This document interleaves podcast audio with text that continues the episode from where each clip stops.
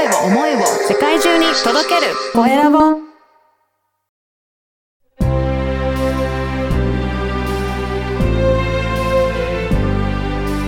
経営者の志こんにちは、小ラボの岡田です。今回は、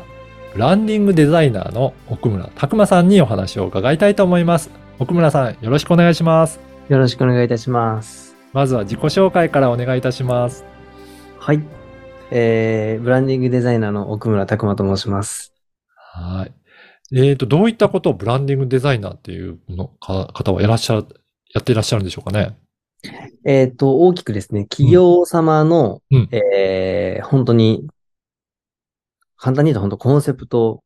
をから作ったりとか、はい。そこから例えば、えっ、と、店舗の場合は、うんそれが形になってなかった場合に、店舗の設計をしたりとか、まあ、それは開業される方だだったりとかねするんですけど、まあ、あとは本当に、今、中小企業の方たちうん。と場合は、あの、例えば、コーポレートサイト、ウェブ、うんあのホームページですね、を作ってくださいって依頼を受けたりとか、っていうところで、一応その、それだけを作るんじゃなくて、はいその大元のコンセプトだったりとかから作らせていただいて、うん。っていう形になりますね。そうなんですね。じゃあよく、まあ、ウェブ制作やってますよっていう会社さんもいらっしゃいますけど、まあ、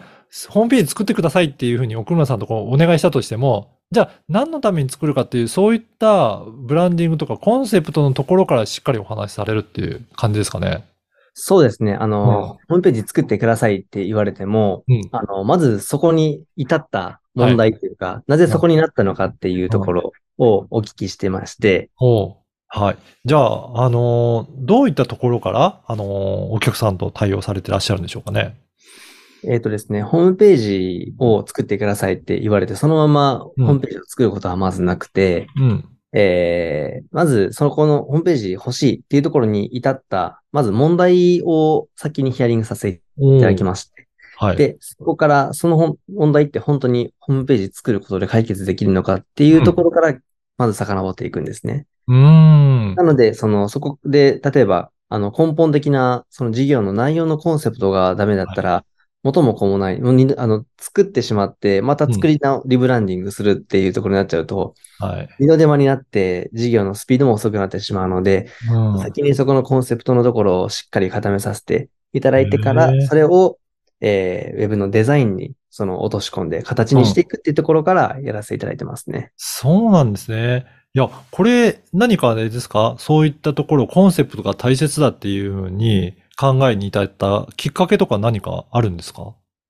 えっ、と、最近で言うと、うんあの、オリンピックうん。の、あの、国立競技場のはい。ニュースが、えっ、と、ザハ・ハリロさん、すごいオーバーの、えっ、と、プランが出てきたっていう問題があったと思うんです、ありました。ね。なんかすごい、あの、デザインの建はい物の、はい、出てきてましたね。いや、もうあれですごい、僕はすごいショックだったなっていうのを思ってまして、はい。普通であればその予算内で抑えられた今の国立競技場が良かったんじゃないかっていう、うん。ご意見の方が多数あると思うんですけど、はい。あのザハ・ハリロさんの設計は建築の目線からするとすごい、おいや、もうすごいなっていうところだったんですね。はい。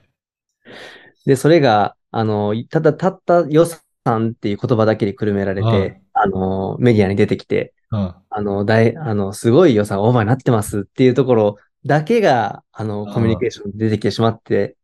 そこに僕は、あのすごい、あ、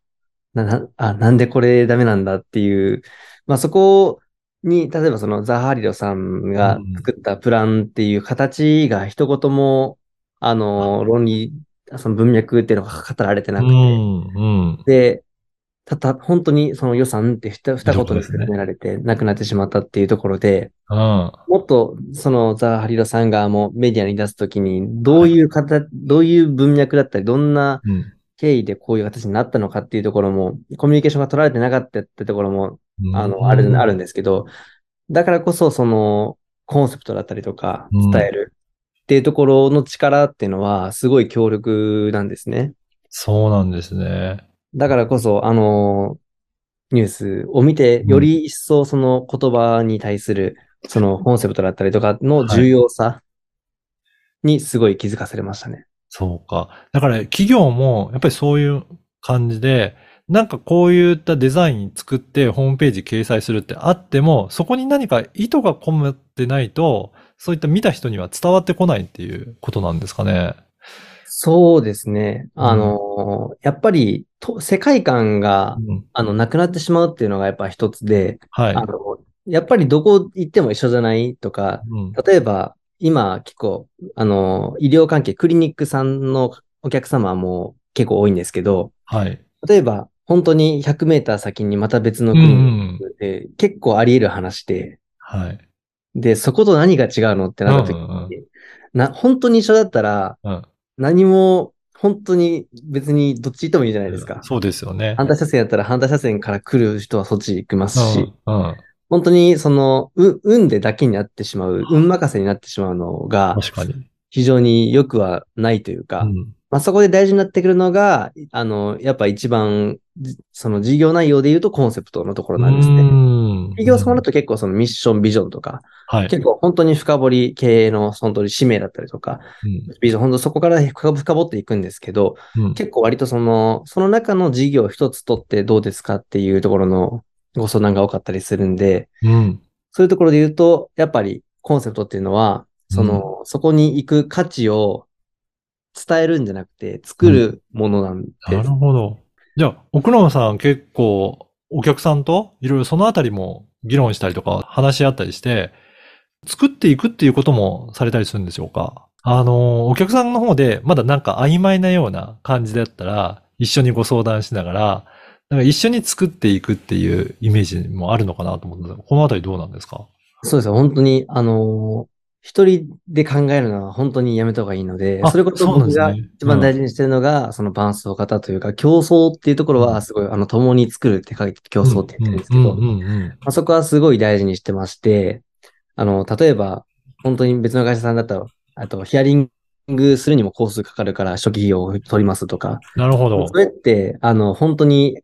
あの、開業、例えば開業する方らの場合、それが本当に形になるかわからないですし、うんうん何も整ってなくて言葉も出てないのに、抽象的なもので作れるかって言ったらそうじゃないですし、うんまあ、そこはすごい、あの、私は、なんて言うんでしょう。あの、今本当に中小なので、まあ、そこはすごい寄り添って、あの、はい最初すごいヒアリングをずっとやらせていただいて、うんでもちゃんと納期はちゃんと決めてですね、うんあの流れずにやって、まあ、そこは大事にしてますね。やっぱりそうですよね。そこをしっかり固めないと、なんか曖昧なまま進めると、それで、えー作った後、やっぱり違ったってなると、すごい手戻りもなりますし、なんかそこはやっぱり根本の部分って大切なんだなっていうことですかね。そうですね。あの、やっぱ、お客様の思ってるイメージと、うん。その、自分たちが思ってるイメージで全然、あの、うん作り手と全然違ってくるので、そこの共通認識のすり合わせっていうのにすごく時間をかけていますね。なるほど。あの、はいこの番組はですね、経営者の志という番組ですので、ぜひ、奥村さんの志についても教えていただけるでしょうか？志ですか？はい。なんかその、な、どういう気持ちで取り組んでいるかってことですかそうですね。あの、大切にしていることとか、そういった取り組む上での大切にしている姿勢みたいな感じですかね。ってことですね。はい僕はあんまり、なんかその哲学的な感じの書物とかは、あんまり、なんか、うん。好きっていう感じで読まないんですけど、うん、うん。僕はすごい、あの、一つ心がけてるのは、あの、選択っていう、その、え選ぶうん。意味あるじゃないですか。選択っていう。二つの言葉。あ、ふた、あの、二文字の言葉があると思うんですけど、あの、人生って絶対選択がもう数えきれないほどあるといや、思うんですそうですね。常になんか選択してるような感じしますね。はい。で、この選択の定義って、はい。多分皆さん全然違うと思ってて。僕は選択の意味を、あの、成果の出る方だと、を選択することが選択っていう意味だと思ってまして、うん。何事も、その、辛いこともそうでないこと。も、でも、そう、辛いことも成果になる時もありますし、はい。辛いことを選ばなかったことも成果であり、が出てくるかもしれないし、はい。そこは本当に、あのー人生の連続、あの、人生は連続の、あ、選択の連続だからこそ、そこはすごい吟味して、あのー考えながらうん。選んで、うん人生を歩んでいってるっていうところを大事にしてます。いやー、素晴らしいですね。だからそういった毎回毎回の選択をそういった基準を持って選んでいって、こっちに進むんだっていうところを言ってるっていうことなんですね。そうですね。もうだからこそ、その、仕事にしろ何にしろ、はいやっぱり全部、あの、お客様第一っていうところは、まあ、これも別になってくるんですよ。まあ、そこは大事にしてるので、うん。まあ、そこで言うと、本当にお客様がこれを選択して、うん。あの、成果が出るのかっていうところは、うん。これは自分の人生に限らず仕事でも大事にしてるところなので、うん。まあ、そこは、あの、絶対ブレずに、はい。あの、プロジェクトを進めていく。あの、絶対マイナスにななったりとか、うん自分たちだけがウィンになればいいっていうところだけじゃなくて、はい。そこはすごい考えて選択します。なるほど。いやー、いや、今日のお話聞いて、すごくね、奥村さんのことをもっと知りたいなとか、あとどういった、えーデザインやったりとか、あの、制作やってるんだろうという方は、このポッドキャストの説明欄にですね、えー奥村さんの会社の株式会社作るの、えーホームページの URL も掲載させていただきますので、ぜひそこからチェックいただければいいですね。はい。ありがとうございます。お願いします。はい。ね、あのー会社の方では事業としては、あの、主にどういったところやってるかも最後ご紹介いただけるでしょうかね。はい。えっとですね、結構多岐にわたってまして、えっと、本当に今先ほどあの伝えたブランディングデザイナーっていうところのになるんですけど、ブランディングを、えっと、まず本当コンサルティング業になるんですが、うん。まあでもコンサルティング業で終わらず、そこのブランディングっていうところでコンセプトを一緒に言語化していきながら、一つはいのことを作って、それを例えば広告のキャッチコピーにしたりとかっていううん。変化になったりとか、まあそれこそ本当にウェブサイトを作るウェブ制作、LP だったりとか、EC サイトとか、ああとはもう本当に郵便物とか、本当紙の印刷物の、あのーパンフレットとか、うん。フットとか、もう本当にいろんなもののデザインと、あとはその空間のデザインをやってまして、あそこはあの店舗様に限るんですけど、店舗様の、えっと、開業支援っていうと、ところでところってところで言うと、店舗の設計、うん。うん。デザインもやらせていただいてます。はい。いや、ぜひね、あの、ホームページもじっくり見ていただければと思いますので、このポッドキャストの説明欄から、あの、アクセスいただければと思います。はい。本日は、ブランディングデザイナーの奥村拓馬さんにお話を伺いました。奥村さんどうもありがとうございました。ありがとうございました。